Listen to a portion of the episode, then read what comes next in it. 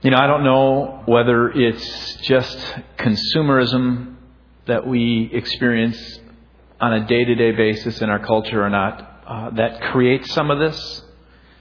You know, like when you serve or, or when you when you do things, you kind of have sometimes, maybe if you're like me, this little question that kind of is underneath it going, what's in it for me?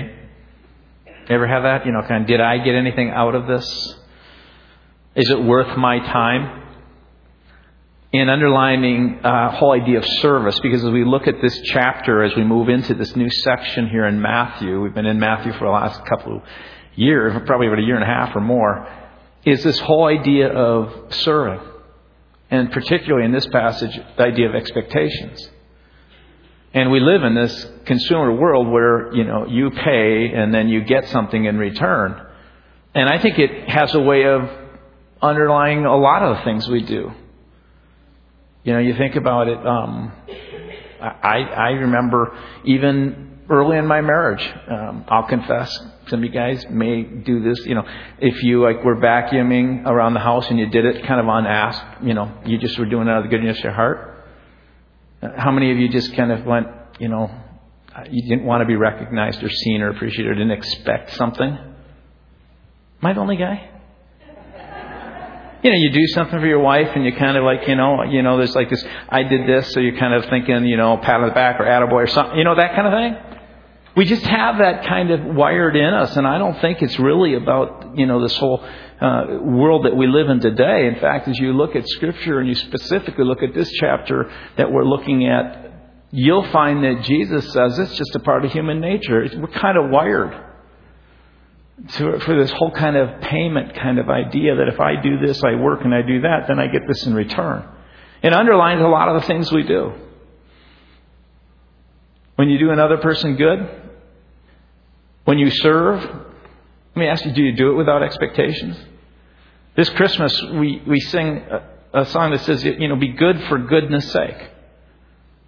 How many just serve for the sake of serving?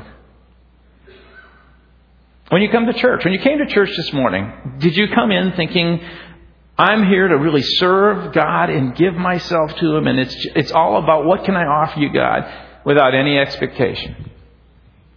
Or do you kind of come in, it's pretty natural, what am I going to get out of this? What's in it for me? Is it worth my time?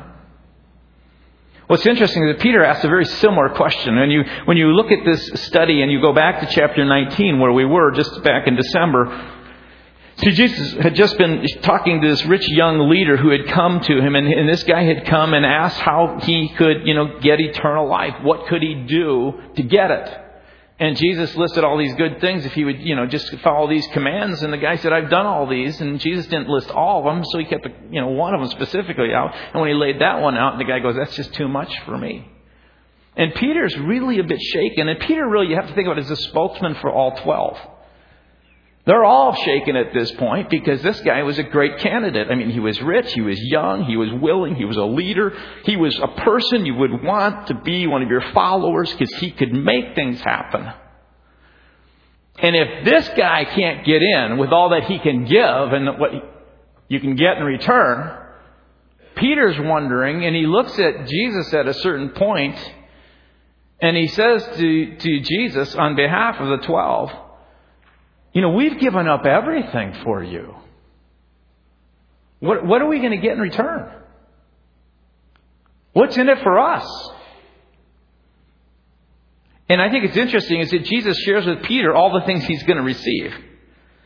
He actually goes through and, and he, he lists for him a whole bunch of things. He says, you know, you will sit on twelve thrones and, and you guys will receive a hundred times as much. In fact, you're going to inherit the very life of God, the very life that God lives, not just in the forever sometime, but now you can walk in this kingdom rule and know this life of God that I'm living before you. This is all the stuff you're going to get. But really what is interesting is Jesus understands underlying that question that Peter is just off base. He's not really on target. He's a part of what we find in all our hearts. This, what am I going to get for what I give? He's in this payment mentality. And so this parable that Jesus shares here in Matthew twenty is really in some ways an answer to Peter's question in a more full, fuller sense. In fact, this parable is only recorded in this gospel, not in any of the other gospels. And so Matthew includes it purposely here on the heels of this account of this rich young ruler and Peter's question, because he wants us to get something straight as we look at Jesus' life as it heads into the last part, the last six months of his ministry. He's now coming to the finish line where he came on this earth not to be served, but to serve and to give his life as a ransom for many. This Jesus now coming, sharing his whole life. It's all about serving. He's coming to the end, and he once again is wondering, because before we looked at chapter Chapter eighteen, they didn't quite understand what community and trust and vulnerability was about. Now he's beginning to hear in the voice of Peter and the voice of the twelve and the voice of all of us, you know, I'm serving you, so what do I get for it? And he wants to correct it. He wants them to really understand. So he, he tells his story. And he wants us to know, and Jesus wants to make it clear, although that you are going to receive for what you give, all that you get is a gift. Every one of us are called to serve God merely because God is God. Every one of us is called to serve other people merely because the image of God is within you and that person you're serving. Every one of us is called to serve this creation that God has so wonderfully put together for us, that we're to, to use it in a way that regards and respects it, because the fingerprints of God are all over it. And so, if you listen to this chapter and this these words, and we're going to actually begin in verse thirty, because in, in, in the, the Gospel of Matthew that he had written and sent out, there weren't little verse notations and chapter headings, and there weren't these little headings that were above it. You would go right from one line to the next, and if you were to read it that way, you would see verse thirty really is an incredible hinge point, because it has the same idea and ends with what is found in verse sixteen of chapter twenty, and you see it kind of frames us. And so, listen to it if you would, as we read this together, chapter nineteen, verse thirty. But many who are first will be last, and many who are last will be first. For the kingdom of heaven is like a landowner who went out early in the morning to hire workers in the vineyard. He agreed to pay them a denarius for the days and sent them into the vineyard. About nine in the morning, he went out and saw others standing in the marketplace doing nothing. He told them, "You also go to work in my vineyard, and I will pay you whatever is right." So they went. He went out again about noon and about three in the afternoon and did the same thing. And about five in the afternoon, he went out and found still others standing around. And he asked them, why, why have you been standing here all day doing nothing? Because no one has hired us, they answered. And he said to them, you also go and work in my vineyard. And when evening came, the owner of the vineyard said to his foreman, call the workers and pay them their wages, beginning... Catch this, beginning with the last ones hired and going on to the first. The workers who were hired about five in the afternoon came, and each received a denarius. So when those who came who were hired first, they expected to receive more. But each one of them also received a denarius.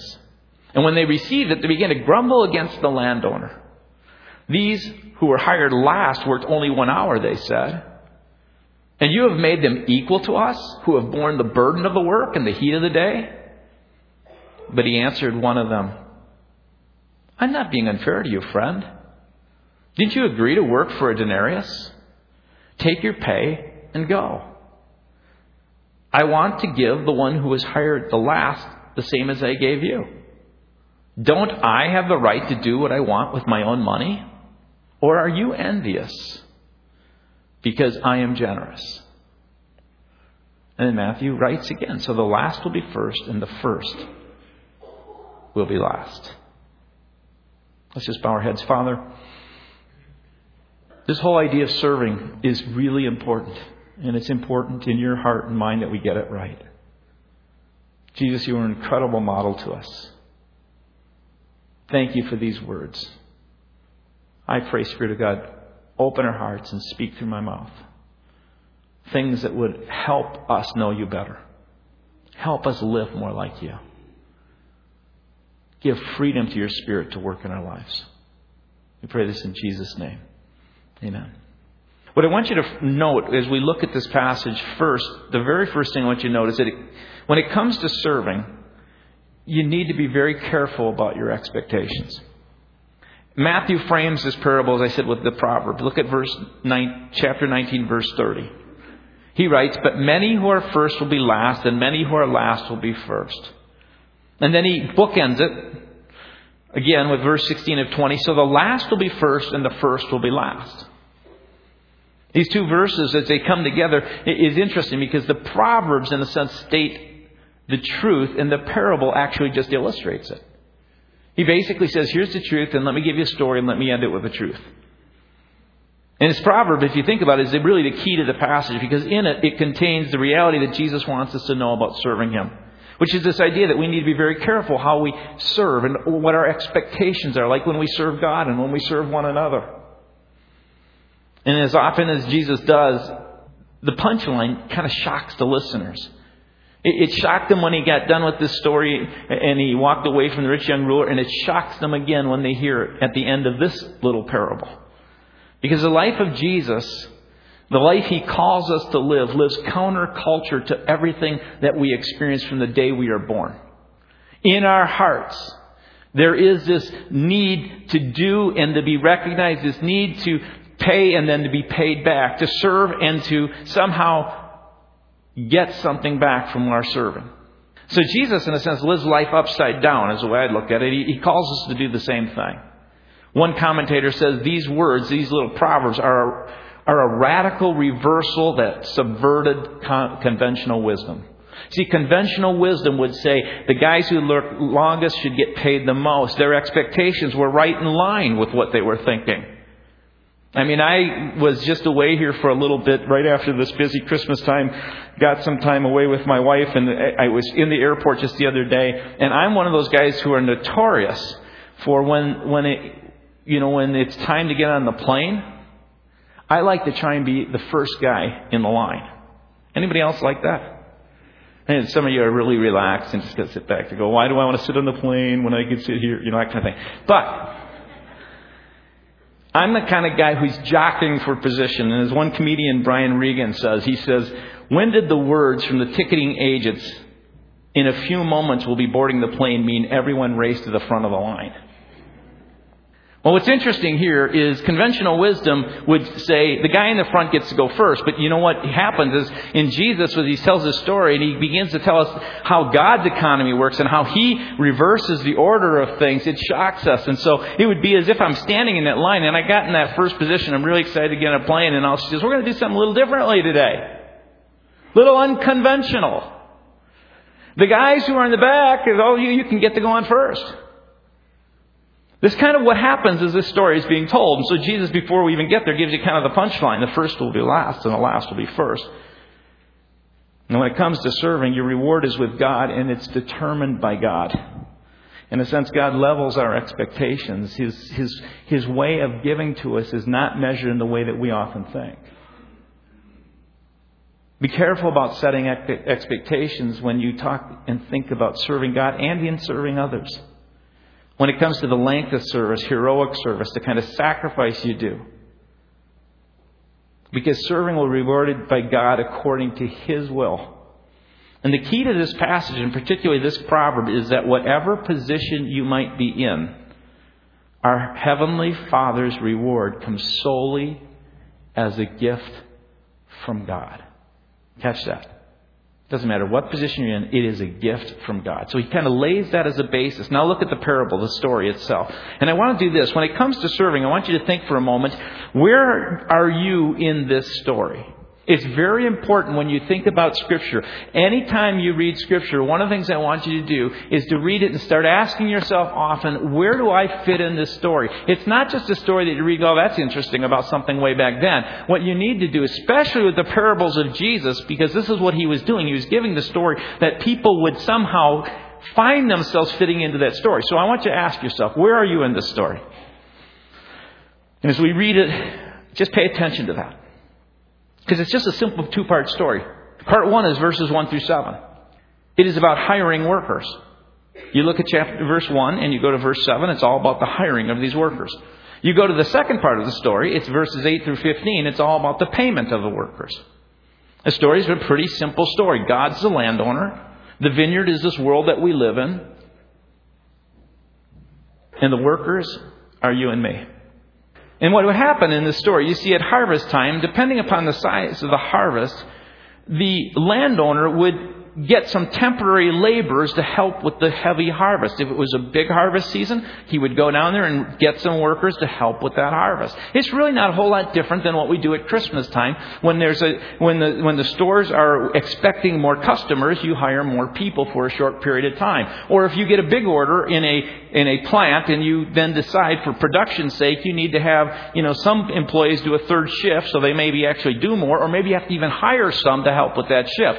That's what's going on. on here. This landowner has this vineyard. It's around harvest time. And in Israel, they would have on the sides of these mountains often, they would have these vineyards. And when the vineyards came into season, you had to get them off before they spoiled, before they rotted. And so they would have, just like you know, if you've been a farmer yourself or a family who have been farmers, you have this busy season at harvest time. That's what's going on here. What's different in this day, in that age, was that the workday had to be regulated according to the hours of the sunlight. It's not like farms today where you go out and you see these huge lights or these lights on these tractors and they can work all night long if they want. They would work usually from about six a.m. to about six p.m. They had about a twelve-hour day in which they needed to get the harvest in. So the landowner, he arrives early because he knows he needs some workers. It's about six a.m., and he hires a bunch of workers, and those landowners, he meets with this first batch of workers, and he agrees with them that he will give them, each of them, a denarius. And a denarius wasn't necessarily a dollar, it was a day's wage. He's basically being very fair, very upfront with them and saying, you know, I'll pay you what a day's laborer's wage is. One denarius for each of you if you work in my field from six a.m. to six p.m., from sunrise to sundown. And so they go off, they're excited. You know, obviously they're kind of excited because they, of a group of people who are hoping to get work, got work. It'd be no different than the person who goes, man, I was looking for a second job to gain some extra income, and I'm really excited they hired me here. That's what's going on. So these guys are hired. Well, the landowner, after he makes that deal, he realizes he needs a few more people to help with the harvest. And so he, after finishing some business up around town, he sees some guys standing around a place where they hire people to work, the town square. And he hires about a few more people at the third hour, which is about nine a.m. So there's a new crew that comes at nine a.m. The landowner here at this point only guarantees that he'll give them a fair wage. Doesn't say anything about a denarius. And then he does the same thing about the sixth hour, which is about noon. He does the same thing about the ninth hour, which is about three p.m. So he's got these shifts starting at six, nine, noon, three. And he agrees with these last guys to give them a fair price again. Now it's the eleventh hour. It's five p.m. It's stunning. You know what it's like when it's about five p.m. You see the long shadows and the sun's about to go down. It starts to cool off a little bit. He's walking once again and he sees guys standing around, hanging around, which is really kind of an interesting thing because how many people are going to hang around hoping to get work as a day laborer out in the vineyard when there's only an hour left? That's kind of an unusual twist in the story anyway. But this guy, he comes out about five p.m. He sees these guys. He says, you guys, I need still some more. We're really needing to get the rest of the stuff in. You know, it's like the fields are ripe for harvest and, and their labor's needed, said Jesus. And so here he goes. He gets these guys. He, he doesn't even tell them he's going to give them what the price is. They're just so happy to get work. They're just going, I can't believe we were just waiting around here. I can't wait to tell my friends I got hired. I like the way that the Message paraphrases that. At five o'clock, this guy, the owner, goes back, found still others standing around. And he said, why are you standing around all day doing nothing?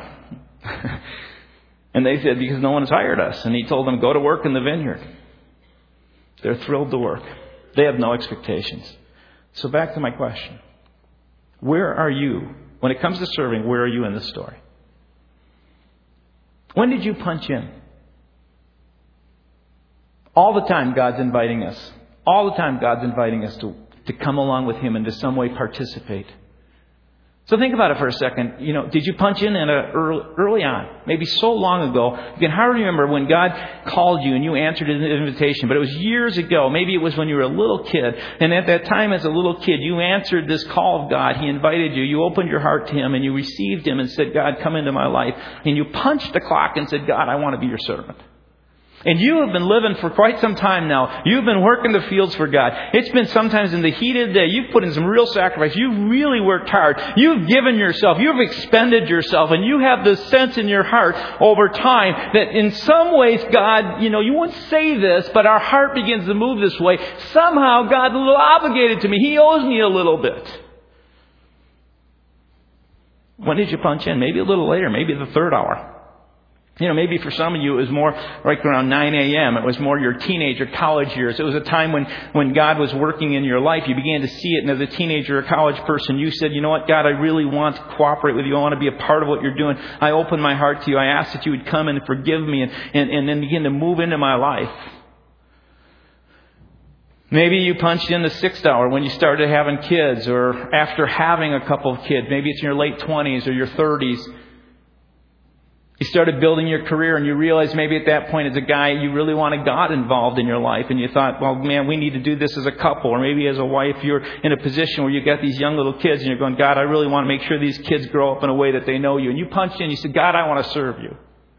Or maybe it's later in your life. It was more like the ninth hour. You're in the forties or fifties. You'd found success in your work. And as you found success and you've done good things, you began to realize it was a little hollow. What you were really serving and working for, what you were you were giving your life for wasn't really paying off what you hoped it would. And you came to a place and said, God, I just want to open my heart to you. I want, to, I want you to be engaged in my life here. Or it could have been that in those later years you had been married for maybe twenty, twenty-five years and your kids are now grown and you're in this place you're, as a wife, you're feeling empty. You're not really sure what to give yourself to now. Or maybe you're in a position where you went through a very difficult, painful divorce and you find yourself where you're lonely and you're afraid and you turn to God and you said, God, I want to I want to punch in. I want you to be a part of my life.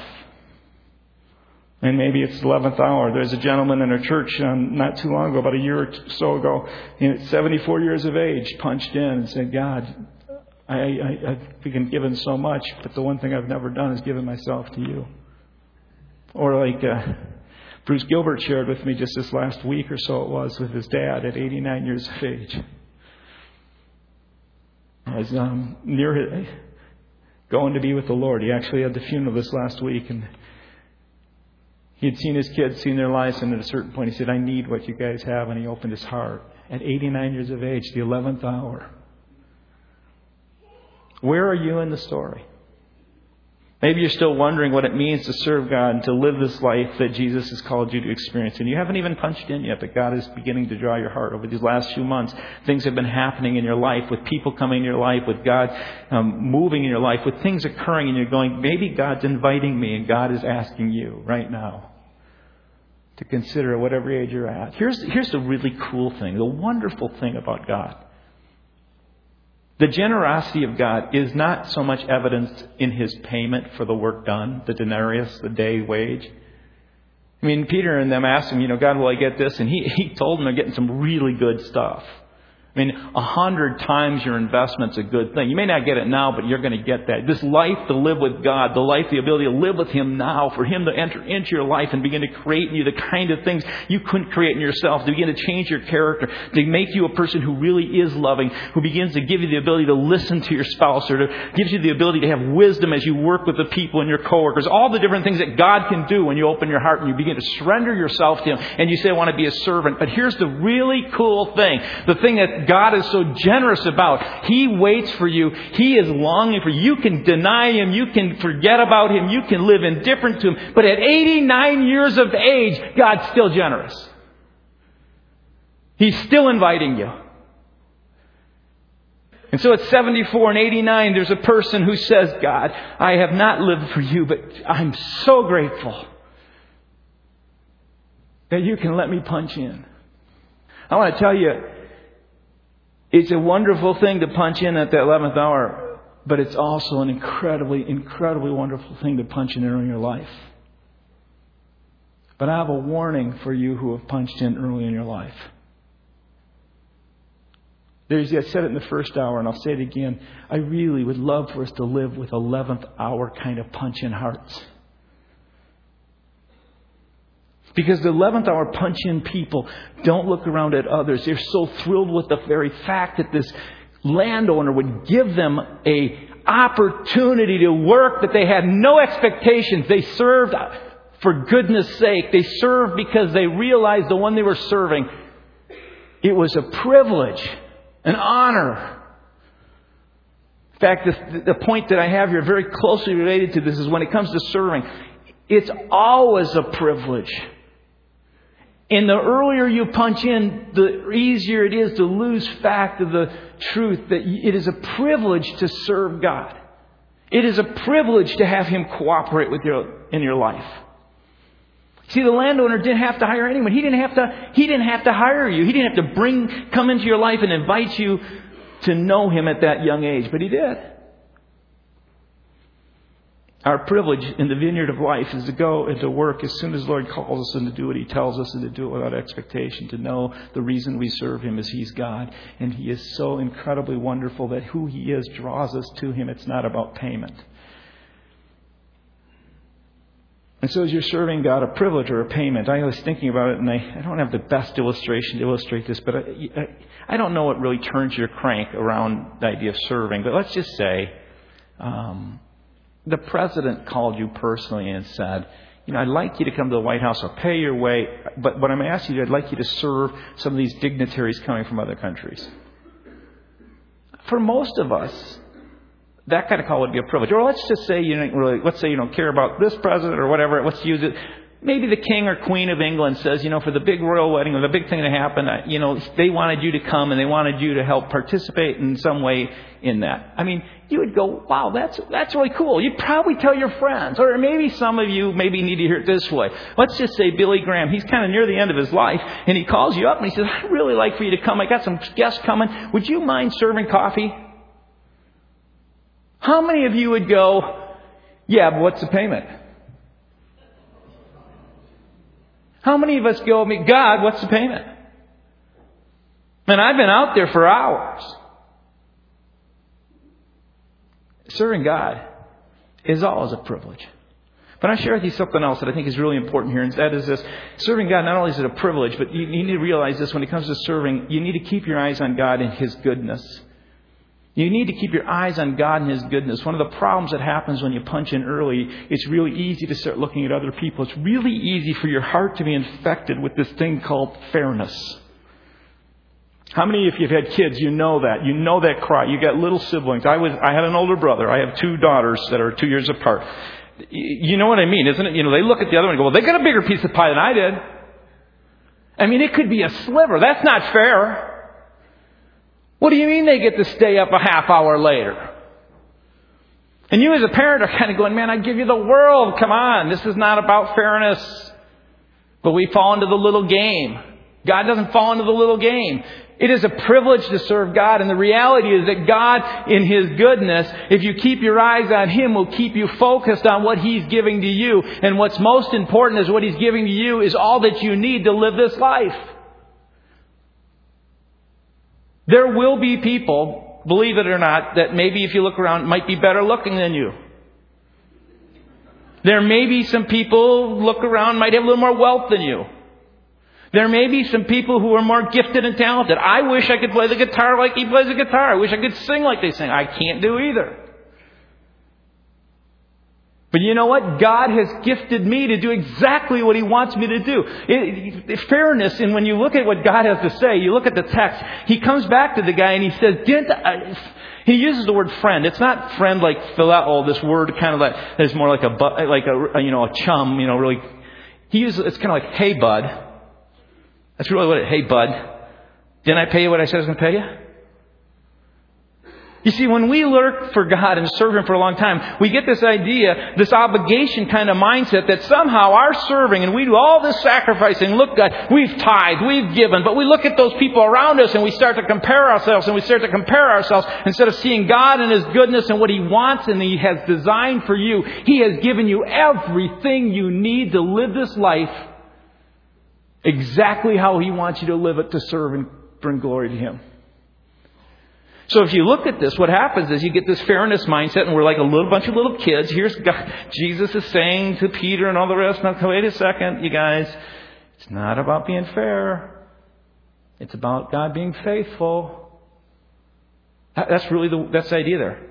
And so if you, you read this, you see they're looking around, and you can tell when you're out of sorts with God. The moment your attitude comes up in these ways, you have lost your sight on God and His goodness and what He's giving to you and His faithfulness to you. And you are now looking at others, and you're beginning to see yourself in an obligation kind of mindset with God. God, I'm serving you, so you better. Look at verse eleven. These guys get paid. They compare and they grumble. When they received their payment, they began to grumble against the landowner. Verse thirteen, twelve. They complained and felt burdened. These men you have hired last worked only one hour, they said, and you have made them equal to us who have borne the burden of the work in the heat of the day. You can catch their tone. Serving God is no longer a joy. It was a burden because they're looking at what other people have rather than looking at what God has for them and what God has done. I mean, when you look at it, what the, what he's talking to is the Pharisees, the religious people of the day. He's talking to them and saying, you know what? So if God brings in the Gentiles, or God brings in a person who seems like the, the thief on the cross, the last minute, who are you to say that what he is giving him should not be given to him? He has given to you what he's called and said he would give to you. The Jews, if they would only look at what they had, you look at all the things God had done. He had raised up Abraham. He had given Moses the law. He had given David the kingdom. All All throughout the whole theory, he had been faithful all the way up into these people. And what happens is when you start looking at other people, when you start getting your eyes on others, here's the thing that's really sad. These people who were standing in front of him, who heard this story, they were seeing God in flesh. They were seeing the very presence of God. They were seeing the, the miracles of God occurring. And yet they couldn't see them because it says in verse fifteen, they had an evil eye, which is, is the idea, the idea that was envious. It was jealous is what he says in verse fifteen. Why should you grumble? Are your hearts envious that I'm generous to someone else? And here is the presence of God. And here's what happens when you live this way. You miss. You miss the signs and workings of God in your life. Think about it a second. You get distracted by something that isn't yours. And you miss the very thing that is yours. And here's what I love about God. When you check your attitude and you begin to see, you know, this grumbling, you begin to understand that, and you, you recognize what your eye is on. He has the way, if you'll allow Him to do it, bring you to a place to almost offend you in order to save you from all that kind of grumbling, unjoyful, burdensome life. See, because finally, when it comes down to it, serving is all about grace. It goes back to the proverb. Our life with God, our service to Him, your service to the image of God and someone else, your service to this creation that He has made that we're responsible for, is all about a relationship of grace. It's not about works, lest any person here boast. In an unforgettable way, Jesus taught that life and His daily presence in your life are gifts of His generous love. They are pure gifts, unearned, undeserved. We, as His servants, are to live with this awareness always. Now, here's the thing. The longer you serve God, the easier it is to move from a grateful, joyful response to God's love to a self-righteous sense of God obligation to you because of your hard work and your years of sacrifice. Let's think about it a second. We'll kind of close on this. Jesus purposely does an interesting thing here in this story.